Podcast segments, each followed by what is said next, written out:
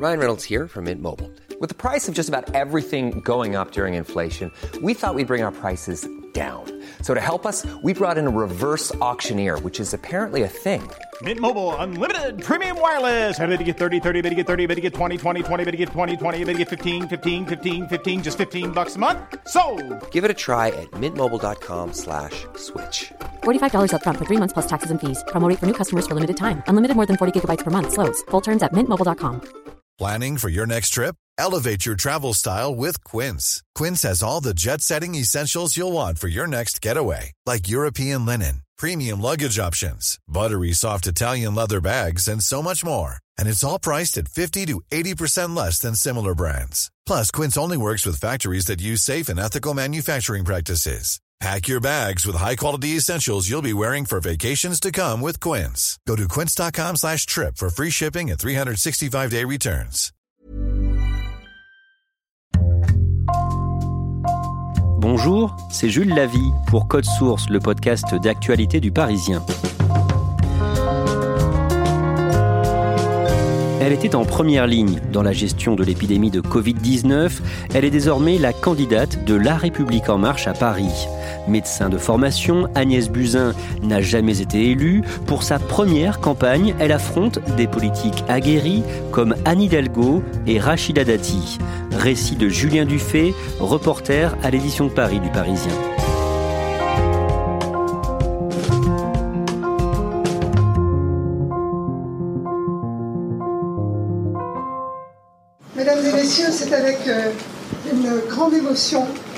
Que je quitte le ministère des Solidarités et de la Santé. Le lundi 17 février, au ministère de la Santé à Paris, Agnès Buzyn fond en larmes pendant la passation de pouvoir avec son successeur Olivier Véran. Oui, ce sont des larmes qui vont être beaucoup commentées. Euh, certains disent qu'elle s'est sacrifiée pour la cause, c'est pour ça qu'elle pleure. C'est un peu mission impossible de se lancer dans cette campagne municipale à un mois du premier tour. Elle, elle va nous répondre que non, ce sont des larmes d'émotion. Euh, Elle quitte son ministère sans avoir eu le temps de dire au revoir à ses collaborateurs. Elle est émue, elle met aussi fin à une carrière assez longue dans le domaine de la santé. Mon émotion traduit ma gratitude et l'admiration que j'ai pour vous tous. Elle traduit aussi mon espérance pour l'avenir de Paris, qui me tient tant à cœur. Je vous remercie. Agnès Buzyn est médecin de formation. Comment est née sa vocation? C'est une vocation euh, qui naît euh, dans sa famille, puisque sa mère euh, est psychologue pour enfants, c'est une disciple de Françoise Dolto. Son père est chirurgien orthopédique et il va lui transmettre cette passion, puisque dès 14 ans, il va l'emmener au bloc opératoire sur ses opérations. Elle va devenir un peu son assistante occasionnelle, en lui passant le bistouri, et ça va évidemment nourrir sa passion. Julien Dufay, on va raconter ensemble la vie d'Agnès Buzyn. Elle naît en 1962 à Paris et elle y grandit. Quelle éducation est-ce qu'elle reçoit? Elle nous l'a dit, elle a reçu euh, une éducation très douce, très préservée, ce sont ses mots. D'abord euh, dans l'est de Paris, près de Nation, puis assez vite ses parents vont déménager euh, dans le 5e arrondissement, donc c'est un quartier un peu intello, chic. C'est une enfance très préservée, elle va multiplier les activités, elle va faire du piano, de la peinture, du violon, du patin à glace, elle est surinvestie. Puis elle va se passionner pour les sciences dures. Elle va rentrer à l'école alsacienne, un établissement privé assez sélect, où elle va passer le bac avec deux ans d'avance. Son passé familial est lourd. Ses deux parents, d'origine juive polonaise, sont des rescapés de la Shoah. Ses grands-parents maternels arrivent à Paris en 1929. Sa mère, pendant la guerre, va être cachée par des justes dans l'Ain. Et son père a une histoire encore plus tragique puisque il est euh, déporté à Auschwitz avec ses parents. Euh, il est alors dans le ghetto juif de Lodz en Pologne. Il sera le seul euh, à en réchapper. Et encore aujourd'hui, il a 80 ans, c'est un des derniers survivants de la Shoah. Et pendant des décennies, il n'en parlera pas dans sa famille. Oui, pendant 50 ans, il ne va pas en parler. Euh, Alors Agnès Buzyn, la jeune Agnès Buzyn, va l'apprendre quand même, mais elle n'en parlera jamais avec son père dans ses premières années. Et il y a un, un épisode assez marquant pour elle, c'est qu'à 8 ans, elle va découvrir le pyjama rayé de déporté de son père dans un placard de l'appartement familial. En 1984, quand elle a 22 ans, Agnès Buzyn se marie une première fois. Elle épouse l'un des fils d'une autre rescapée de la Shoah, Simone Veil. Elle se marie avec Pierre François, donc le plus euh, jeune fils de Simone Veil. Ils vont avoir deux enfants ensemble et leur union va durer 10 ans. En parallèle, Agnès Buzyn euh, poursuit donc à l'époque de brillantes études de médecine et se spécialise dans l'hématologie, l'étude du sang et de ses maladies. En 1992, à l'âge de 30 ans, elle prend la tête de l'unité de soins intensifs du service d'hématologie euh, du prestigieux Hôpital Necker à Paris. Elle va y passer 19 ans, elle va décrire un métier passionnant mais aussi très exigeant, euh, humainement douloureux, puisqu'elle est au contact de leucémiques qui sont souvent condamnés. Elle va décrire des moments très douloureux, notamment lorsque euh, elle reçoit euh, des mères qui viennent d'accoucher, qui sont condamnées, qui donnent leur dernier biberon dans son bureau. C'est une anecdote qu'elle raconte souvent. Et à l'hôpital Necker, elle va aussi subir du harcèlement moral. C'est dans les dernières années, elle devient professeure euh, après des travaux de recherche à 42 ans et elle veut devenir chef du service hématologie et elle va en être empêchée. Elle va dire que à ce moment-là, elle va être mise au placard. Elle décrit du harcèlement moral, de la misogynie. C'est un épisode très douloureux. Elle dit que d'autres se seraient suicidés à sa place, que elle, ça l'a renforcé, ça nourrit une certaine forme de revanche aussi, et que ça explique peut-être pourquoi elle s'est engagée en politique.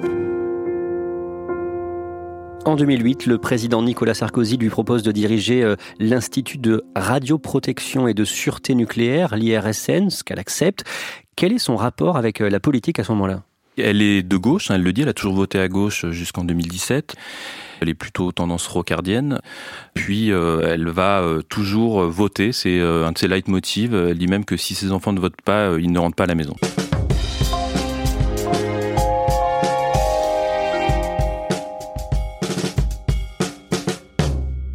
Trois ans plus tard, le 11 mars 2011, c'est la catastrophe de Fukushima. C'est l'une des conséquences du violent séisme et des répliques qui ont touché le pays. Euh, deux centrales nucléaires ont connu des incidents graves, avec notamment une explosion à Fukushima, je vous le disais. Dans cette région, la population a dû être évacuée dans un rayon de 10 puis de 20 km. Un nuage radioactif se propage en Asie et d'infimes particules radioactives vont même survoler la France. Agnès Buzyn, en tant que directrice de l'Institut de radioprotection et de sûreté nucléaire, est très présente dans les médias. Honnêtement, il faut se mettre à la place des Français. On leur avait dit que le nuage de Tchernobyl n'était pas dangereux, ce qui était complètement faux.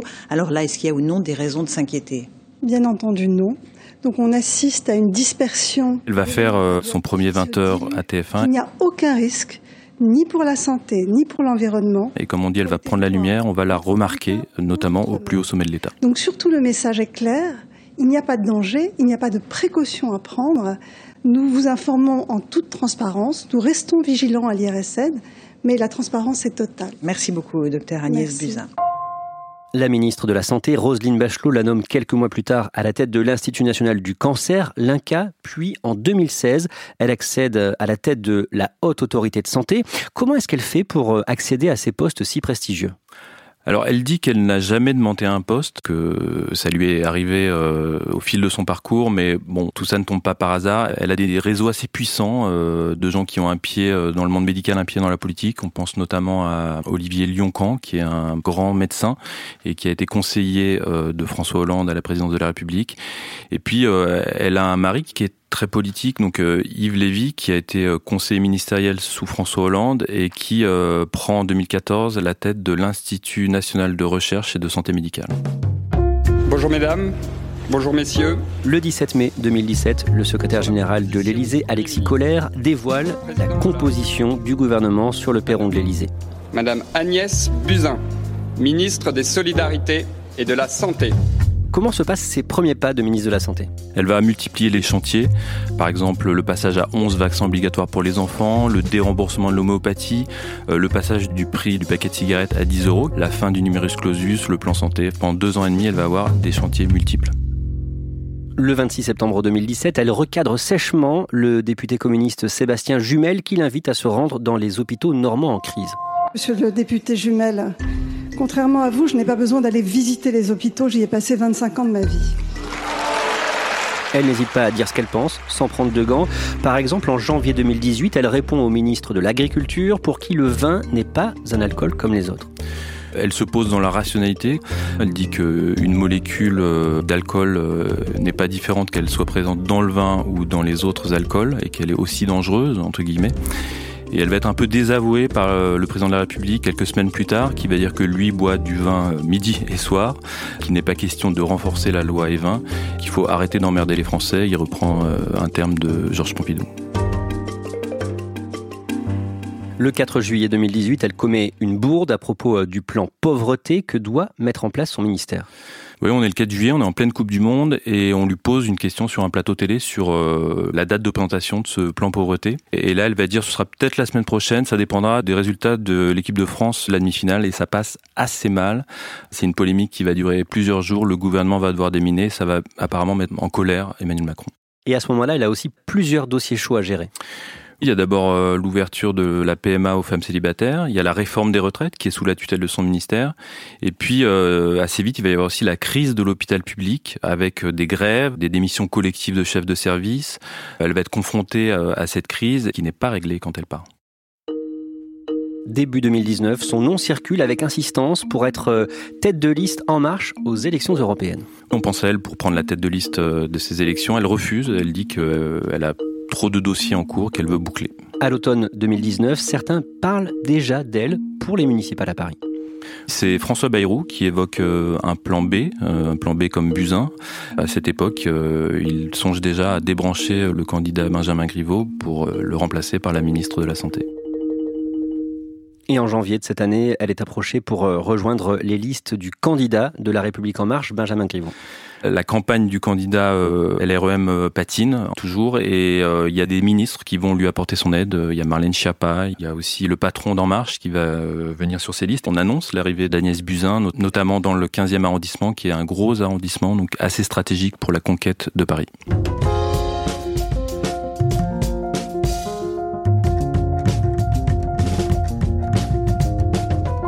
Le vendredi 14 février dernier, Benjamin Griveaux annonce qu'il abandonne les municipales à Paris après la publication de vidéos intimes. Quelques minutes avant cette annonce, sur France Inter, Agnès Buzyn affirme qu'elle ne sera pas candidate aux municipales. Bonjour Agnès Buzyn. Bonjour Ali Badou. Dans la matinale de France Inter, elle est interrogée sur sa participation à la campagne municipale de Paris. Vous serez candidate aux municipales? euh, je l'ai dit, je, je, ne pourrais pas être candidate au municipal. À ce moment-là, Benjamin Griveaux ne s'est pas formellement le retirer. Ça va se produire quelques minutes plus tard dans une vidéo. Et elle, donc, euh, elle expliquera plus tard qu'elle répondait sur le fait de s'engager avec lui dans le 15e arrondissement sur une liste. À ce moment-là, euh, elle a été trop prise par ses dossiers et notamment le coronavirus pour s'engager. Cette crise du coronavirus qui aujourd'hui m'occupe énormément. Benjamin Griveaux hors course, que se passe-t-il à ce moment-là, dans les heures qui suivent, au sein de la République en marche C'est branle-bas de combat parce qu'il faut trouver euh, en 24 heures une candidate ou un candidat pour remplacer au pied levé Benjamin Griveaux et euh, ça va être assez difficile. Il y a des candidats, il y a le député Mounir Majoubi qui était déjà candidat à l'investiture à l'REM. Certains pensent à faire revenir Cédric Villani, le dissident En Marche. Euh, on parle de Marlène Schiappa qui va refuser. Et finalement, il y a consensus autour du nom d'Agnès Buzyn, puisqu'elle coche pas mal de cases. Elle est ministre, c'est un poids lourd du gouvernement. Elle est parisienne, elle a envie, c'est ce qu'elle va dire. Et puis, euh, c'est une femme, ce qui n'est pas négligeable, puisque en face d'elle, il y a Rachida Dati et Anne Hidalgo. Et pendant le week-end, elle accepte finalement de, se lancer dans cette bataille. On sait comment euh, elle a été convaincue par Emmanuel Macron? Elle dit, elle, qu'elle n'a pas été contactée le samedi par Emmanuel Macron, mais qu'elle a été euh, évidemment approchée par l'Élysée, mais aussi par beaucoup de marcheurs.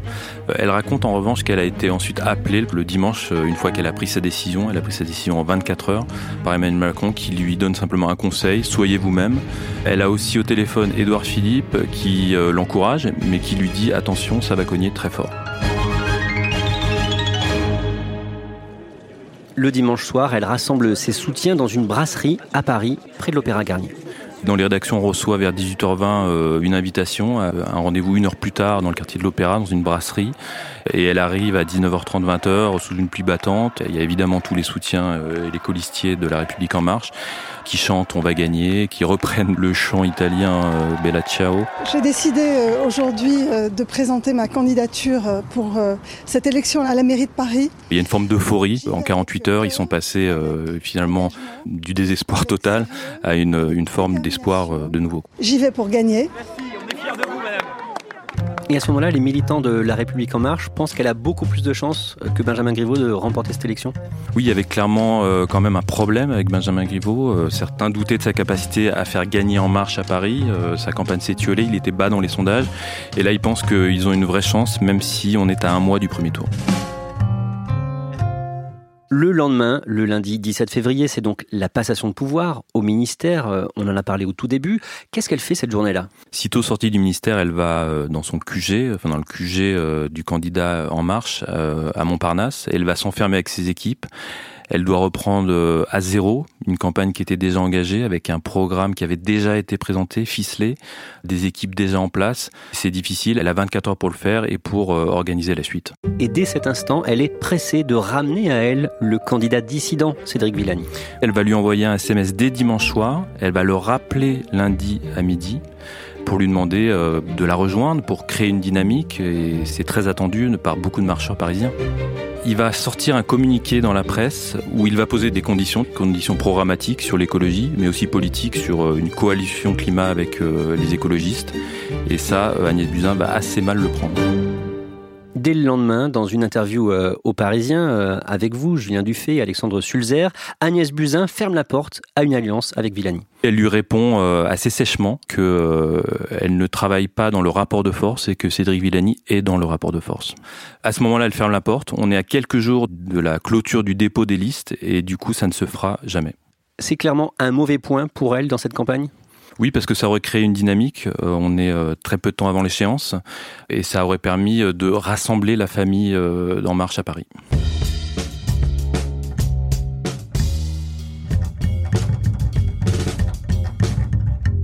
Le 24 février, l'ancienne professeure des hôpitaux attaque frontalement Anne Hidalgo sur sa gestion de la crise du coronavirus à Paris. Elle lui reproche une forme d'impréparation de la mairie de Paris. Elle dit qu'il n'y a pas eu de contact entre Anne Hidalgo et le ministère lorsqu'elle était ministre, ce qui va être démenti par Anne Hidalgo qui va brandir des courriers où ces échanges ont bien eu lieu et ça va être assez mal perçu, ça va en fait assez mal passer. C'est une forme de bourde de communication puisque ça la ramène à son statut d'ex-ministre qui a quitté le ministère au moment de la crise du coronavirus. À ce moment-là, son début de campagne est critiqué. En quelques jours, on est passé de l'euphorie au doute. Il y a eu un effet busin dans les premiers jours euh, dans les sondages, mais elle plafonne assez vite autour de 19-20%. Elle reste troisième derrière euh, Rachida Dati et Anne Hidalgo. Certains vont clairement exprimer euh, des doutes. Il y a même un député marcheur qui va dire quand t'es dans le Titanic, t'as beau changer de capitaine, ça reste le Titanic. Le mercredi 4 mars, un débat entre les candidats à la mairie de Paris est organisé par LCI. Elle se montre offensive. Elle critique euh, le bilan d'Anne Hidalgo, euh, sa méthode. Euh, elle parle de méthode violente. Il y a différentes méthodes pour y arriver. Les vôtres sont idéologiques, elles ne sont pas pragmatiques.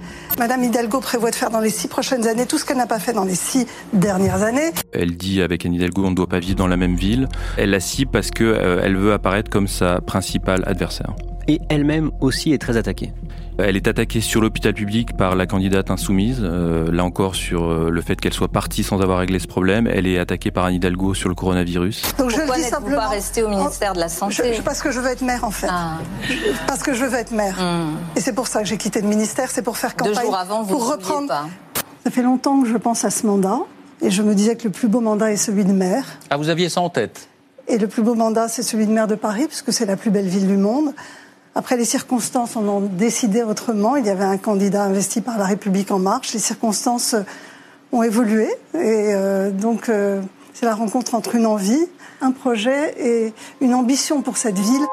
Dans l'ensemble, est-ce qu'elle a réussi son examen de passage? Elle était très attendue, c'était son premier débat politique, c'est sa première élection. Elle n'a pas fait de faux pas, elle n'a pas été prise en défaut sur des sujets parisiens, euh, sujets euh, de la ville de Paris. Donc c'est plutôt une entrée en matière réussie, il faut voir comment elle confirme dans les prochains débats. Julien Dufay, vous avez euh, rencontré Agnès Buzyn à plusieurs reprises euh, depuis qu'elle est en campagne. C'est donc sa première campagne électorale. Elle est devenue une vraie femme politique selon vous? Elle commence à en avoir les codes, mais euh, il va falloir qu'elle force un peu son tempérament. Elle apparaît peut-être un peu lisse, un peu scolaire, et du coup, elle va devoir apprendre. Et elle va devoir apprendre en un temps record dans une élection municipale qui est très scrutée, qui est une sorte de mini présidentielle. Donc c'est un grand défi. Merci à Julien Dufay. Épisode conçu et préparé par Thibault Lambert et Marion Botorel. Production Clara Garnier-Amouroux. Réalisation Alexandre Ferreira. Code Source est le podcast d'actualité du Parisien, disponible chaque soir du lundi au vendredi. Si vous aimez Code Source, n'oubliez pas de vous abonner sur votre application de podcast, comme Apple Podcast ou Podcast Addict. Vous pouvez aussi nous mettre des petites étoiles et puis n'hésitez pas à nous envoyer vos suggestions, code source at leparisien.fr.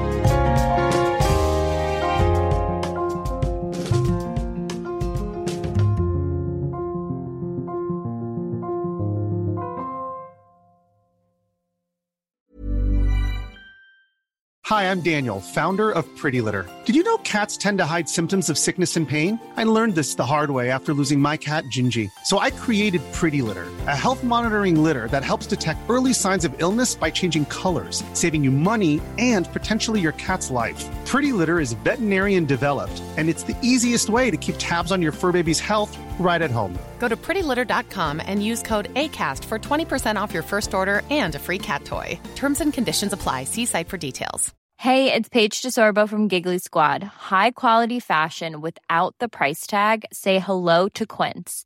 I'm snagging high end essentials like cozy cashmere sweaters, sleek leather jackets, fine jewelry, and so much more. With Quince being 50 to 80% less than similar brands. And they partner with factories that prioritize safe, ethical, and responsible manufacturing. I love that. Luxury quality within reach. Go to quince.com slash style to get free shipping and 365 day returns on your next order. Quince.com slash style.